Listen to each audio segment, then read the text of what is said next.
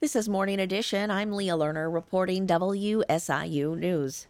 Governor J.B. Pritzker unveiled the official state menorah in Springfield yesterday. Pritzker says this year's celebration is unlike others, arriving at a moment of intense community grief. I've seen Jewish leaders recite the Mourner's Kaddish in memory of six year old Wadea al Fayoume, who was senselessly killed by a right wing murderer.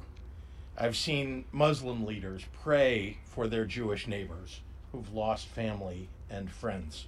Pritzker condemns the rise in anti Semitic and anti Islamic hate incidents, saying such acts are un American and could be met with prosecution. In Chicago, Jewish Voice for Peace and other organizations are holding a menorah lighting. They did that yesterday on the final day of Hanukkah to call for a permanent ceasefire in Gaza.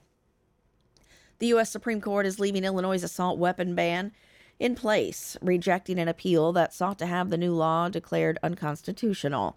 This is the second time the Supreme Court refused to intervene after two lower courts upheld the law. Illinois lawmakers passed the measure after the mass shooting at the Highland Park 4th of July parade in 2022 that killed seven people and wounded 48 others. The law prohibits the sale and possession of military style semi automatic firearms, such as the AR 15, which is what the gunman in Highland Park used to fire 83 rounds into crowds of people in less than a minute. You're listening to Morning Edition on WSIU.